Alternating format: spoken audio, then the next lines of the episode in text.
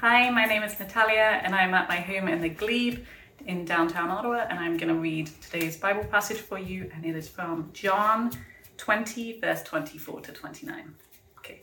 Now, Thomas, one of the twelve, called the twin, was not with them when Jesus came. So the other disciples told him, We have seen the Lord. But he said to them, Unless I see in his hands the mark of the nails, and place my finger into the mark of the nails, and place my hand into his side, I will never believe. Eight days later, his disciples were inside again, and Thomas was with them. Although the doors were locked, Jesus came and stood among them and said, Peace be with you. Then he said to Thomas, Put your finger here and see my hands, and put out your hand and place it in my side. Do not disbelieve, but believe. And Thomas answered him, My Lord, my God. And Jesus said to him, have you believed because you have seen me? Blessed are those who have not seen and yet have believed. So, good morning, Grace City, Ottawa. We're continuing in our series uh, called Risen, looking at the appearances of the resurrected Jesus to different people. And uh, today, as we've just heard read to us, we're looking at the story of Thomas and uh, Jesus' appearance to him and what happens. And I've called this talk Overcoming Doubt. And Thomas is kind of, uh, I don't think he gets a very good name. Maybe he's kind of the, the one who always doubts, the one who's always not sure, the one who's a bit miserable. And I don't think that's fair because we, we often don't talk about doubt very much in church. And it's an important subject. And I think we all go through doubts of various kinds at various times and seasons in our lives. And, and Thomas is kind of famous because he didn't believe. And it's kind of seen as a very negative thing, which in some ways it, it is because faith pleases God. But it's important that we're able to talk about these things in the context of church community. And we'll see from this passage, he misses the first meeting with Jesus that we looked at two Sundays ago. And I often wonder if John is kind of adding this in to his gospel because he's kind of saying, Look, I understand if you find it hard to believe. We had a struggle to understand, and my friend Thomas uh, didn't believe, but finally he did, and I'm explaining how that happened. So uh, uh, I want to just, as an introduction to this, uh, just say something about doubt and questions and, and say that they are okay. I, it can make our faith stronger, but I would add the caution that we'll never get every question answered. Uh, if you look at John 14, we can see Thomas has kind of got a track record with this. So uh, in, in John 14, verse 2 through 5, Jesus, Jesus has just talked about in the previous chapter the fact that actually he's going to get betrayed. And he's even talked to Peter about Peter betraying him. And then Jesus says, he kind of, he says, in my father's house are many rooms. If it were not so, would I have told you that I go to prepare a place for you? And if I go to prepare a place for you, I will come again and will take you to myself, uh, that where I am, you may be also. And you know the way to where I'm going. And you think, wow, Jesus is trying to be really encouraging them to, to, to them here. He's, he's saying, I'm, go- I'm going ahead, I'm going to prepare a place for you. And Thomas, it says in verse 5 of John 14, Thomas said to him, uh, you can imagine the disciples at this point, Jesus is talking slightly strange. I'm going away. I'm going to prepare a place for you. There's many rooms. It's going to be, and you know the way. And you can imagine, I can imagine the disciples kind of looking at each other, um, uh, where's he going? And, and kind of, you know, you've been in that situation sometimes where, where someone says something, you think, I'm not sure what you mean. And is someone else going to say something here? Because I'm not sure, I might look a bit stupid. Uh, verse 5 Thomas, bless him, Thomas is there. Thomas says to him, Lord, we don't know where you're going. How can we know the way? And I suspect a number of the other disciples are going, Yes, well done, Thomas. We haven't got a clue either. But Thomas is the one who asks the questions. Jesus, uh, uh, I don't know where you're going. Can you tell me? Thomas is someone I think we can see from his character, he likes to ask questions. And it's okay. He doesn't get rebuked by Jesus, but this is what he's doing. Uh, let me just say as an intro as well doubt often isn't a rational thing. So, doubt, uh, it isn't just a sense of, oh, I need some more evidence. If I can just have some more evidence, uh, it'll be okay and I'll believe. Because I kind of hear people say that to me. Uh, conversations um, with atheists, people who don't believe in Jesus. If you just give me some more evidence, well, I'll think about it. And often that isn't really what's going on in the person's heart. Uh, I think doubt is often mixed, it's mixed with our emotions, it's mixed with our desires of what we want, it's mixed with fear, mixed with pain, mixed with past experience. Doubt involves lots of different parts of us uh, emotionally. And it's not just if I have a bit more evidence, it'll all be okay. I think with doubt, there's a lot going on under the surface of our emotions. So that's uh, in terms of a way of an intro into this subject of doubt. Let me kind of answer two questions, if I can, today. The first is why didn't Thomas believe? And we need to ask that question because I, on the surface, you can read the New Testament and think it is a bit strange because he was taught these things. So Jesus had taught him that he was going to die and rise again. We see it in Matthew 16, verse 21. It says, From that time, Jesus began to show his disciples that he must go to Jerusalem and suffer many things from the elders and chief priests and scribes and be killed, and on the third day be raised. It couldn't be clearer from Matthew 16 what Jesus has taught them. I'm going to Jerusalem, I'm going to suffer, I'm going to be killed, and on the third day, I'm going to be raised. Thomas had heard Jesus teach these things.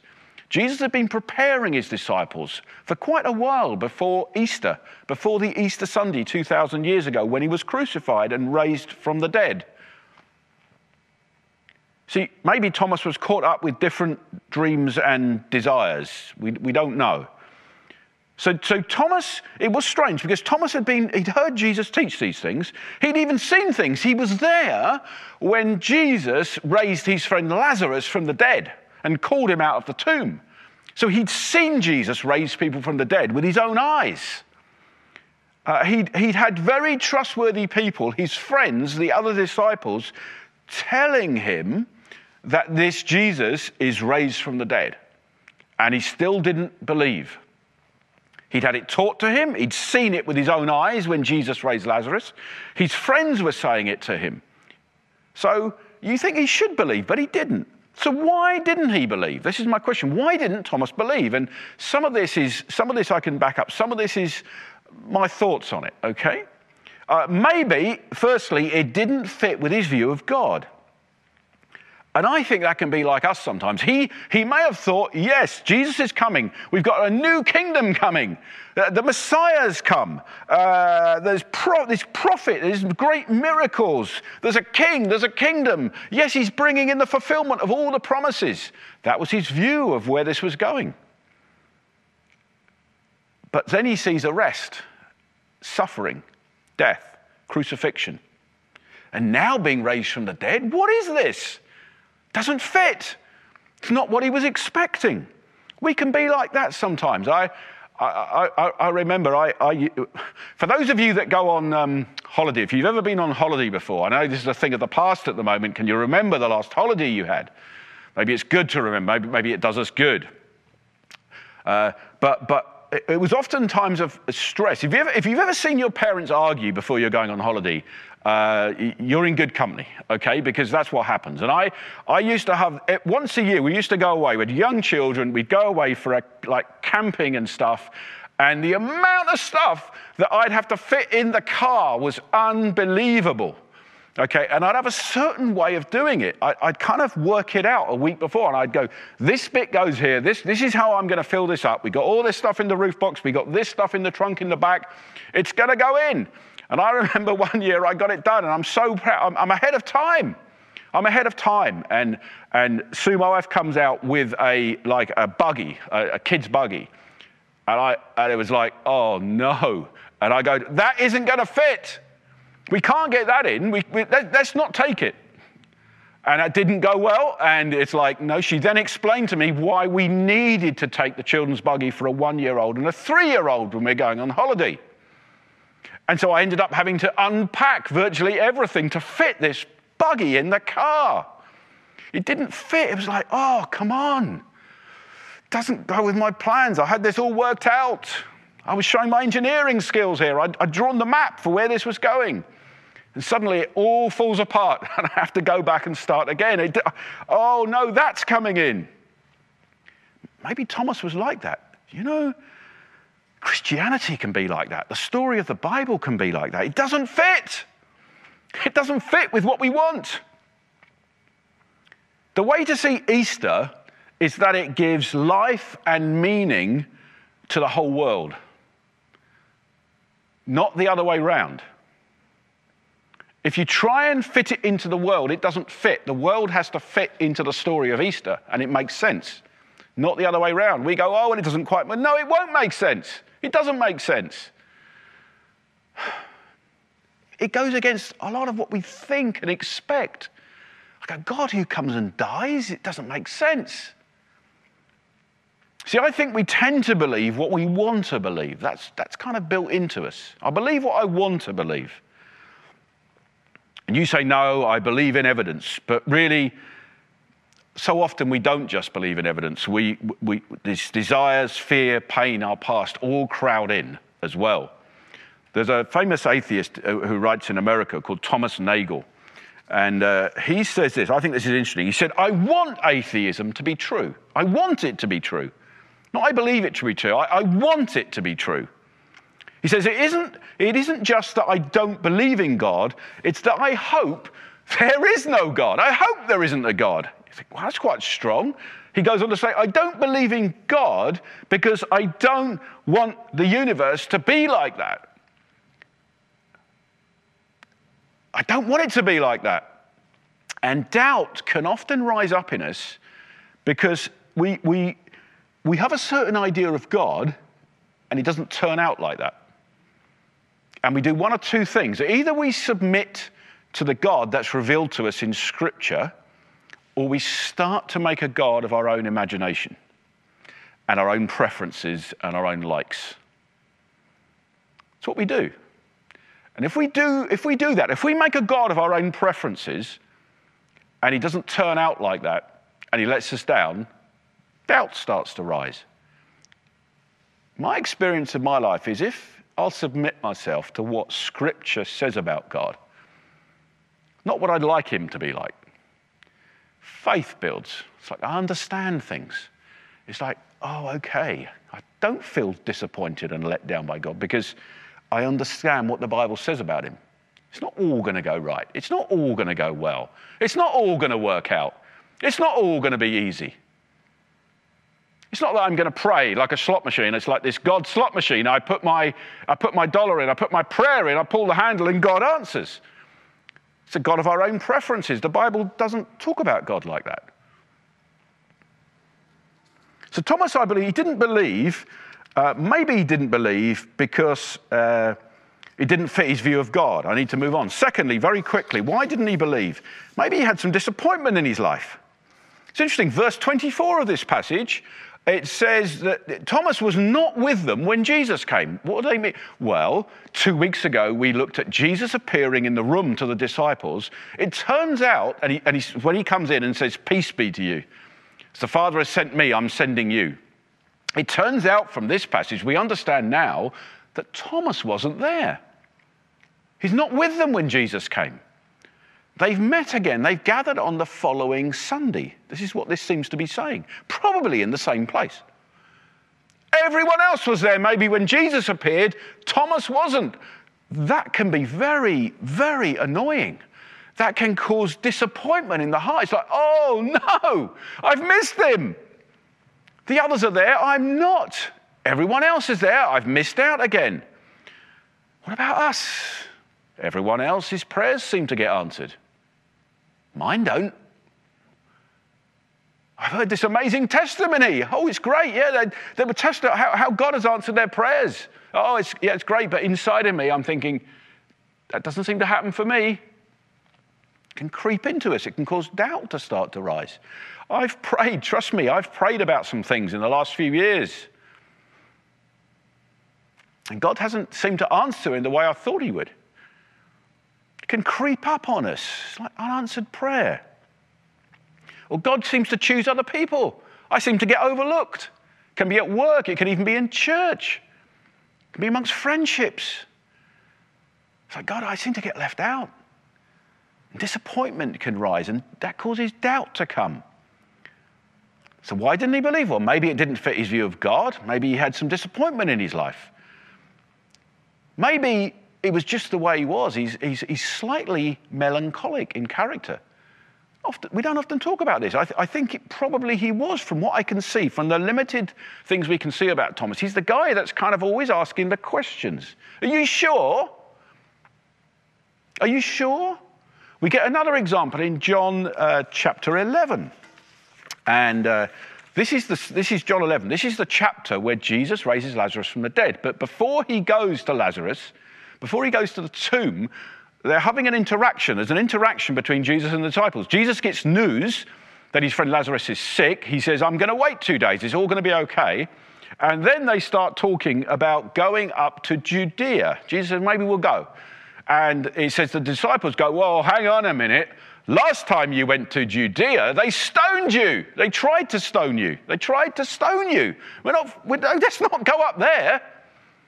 And then Jesus talks a bit more, and then he, and, and then he says in uh, he says in verse 11 to them, Look, Lazarus has now fallen asleep.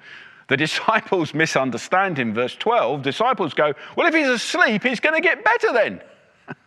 And in verse 14, it says, then, this is John 11, verse 14, then Jesus told them plainly, Lazarus has died.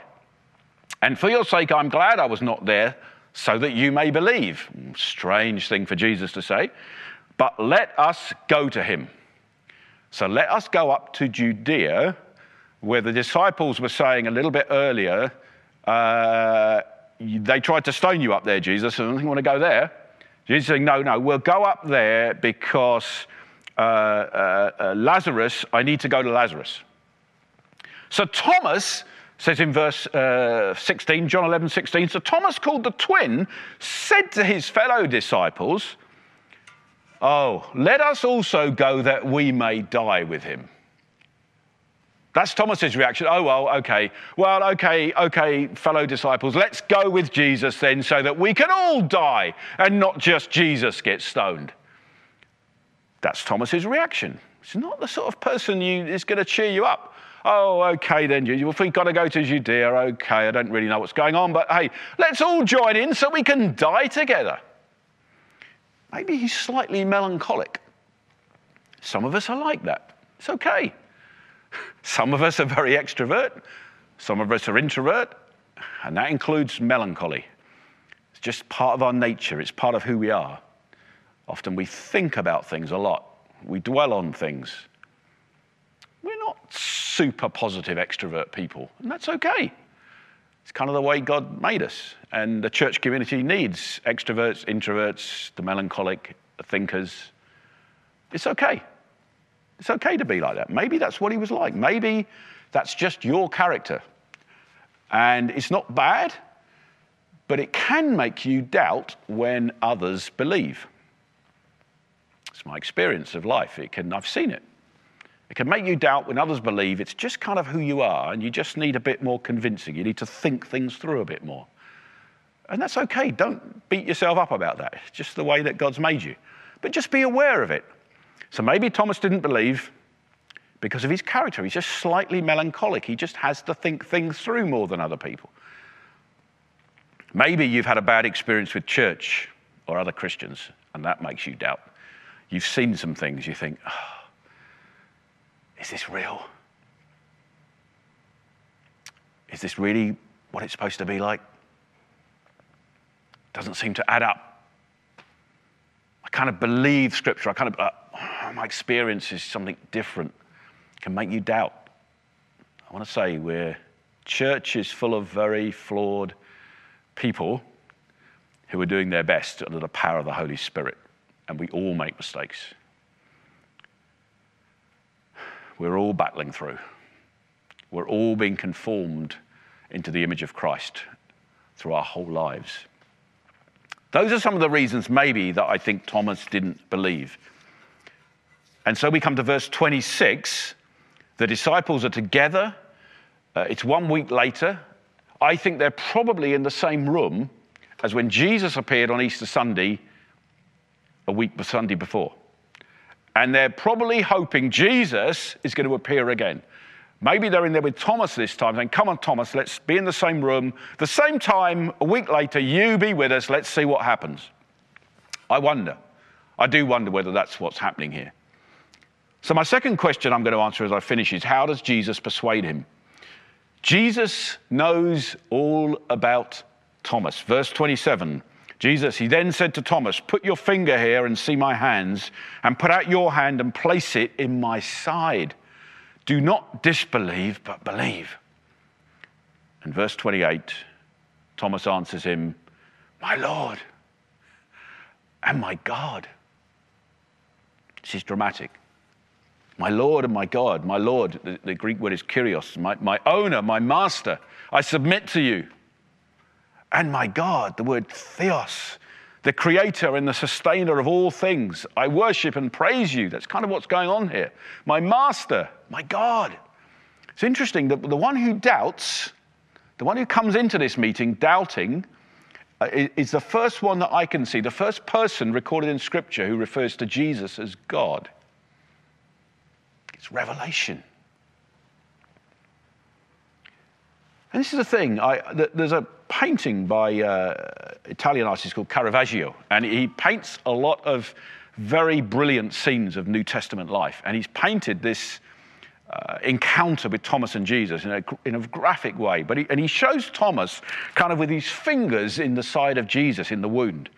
But I have to say, the passage, and most commentators on this, commentators would say, and I agree with them, is that I think the inference, the clear inference from this passage, that actually Thomas doesn't have to touch Jesus and probably doesn't.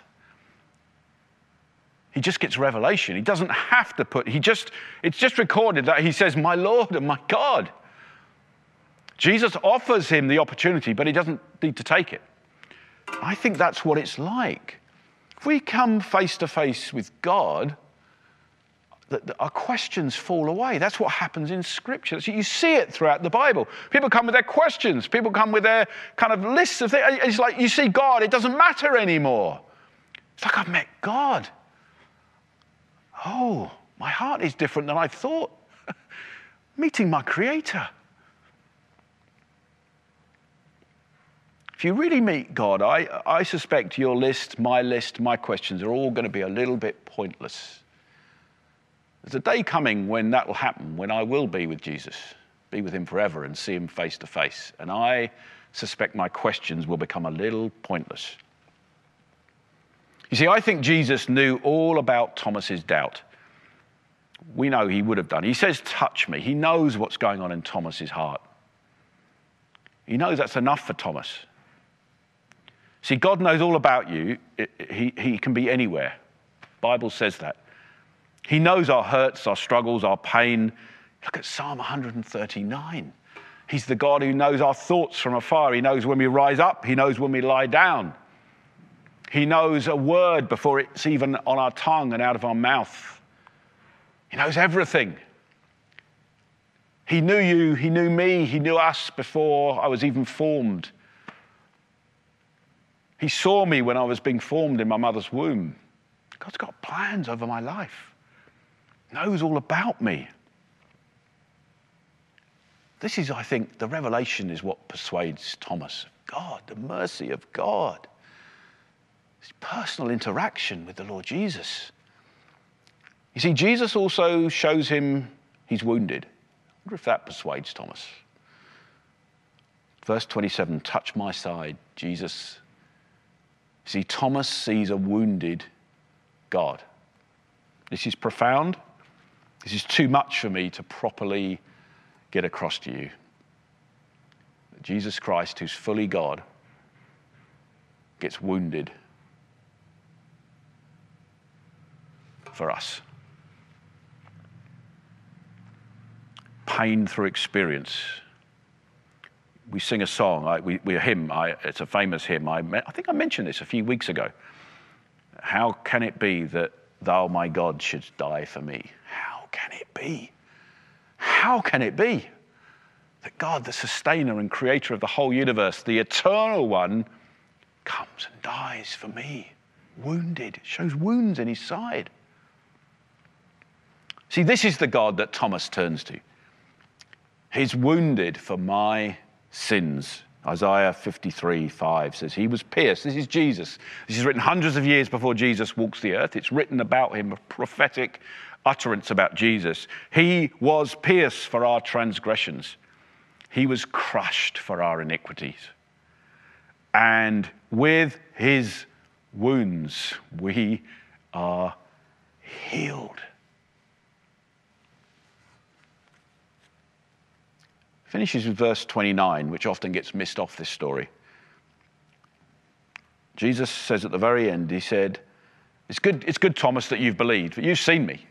It's good that you've seen me and believed. It's good. There's no rebuke, it's, it's encouraging him. But then he says this He says, Blessed are those who have not seen and yet have believed. Who's he talking about? Well, I'm sure he's talking about people who would have been around at the time who hadn't actually seen him. I suspect thousands believed and Jesus only appeared to a few hundred. Do you know what? I think he's talking to me and to you. Blessed are those who have not seen and yet have believed. That's my story. I haven't physically seen Jesus, but I have believed. Surely that's your story today. If you're watching this, you've believed in Jesus, who he is what the Bible says about him. Blessed is favored. It's favored. Favored are those who have not seen and yet have believed. You're highly favored. It's okay to have your doubt. It's okay to come with your doubt. But you'll never get all your questions answered. I'd encourage you today keep asking questions, but don't let it crush you, don't let it overcome you. Talk about it with someone, get it worked out. See, we come to a God who's saying, Believe in me. You haven't seen me? Believe in me.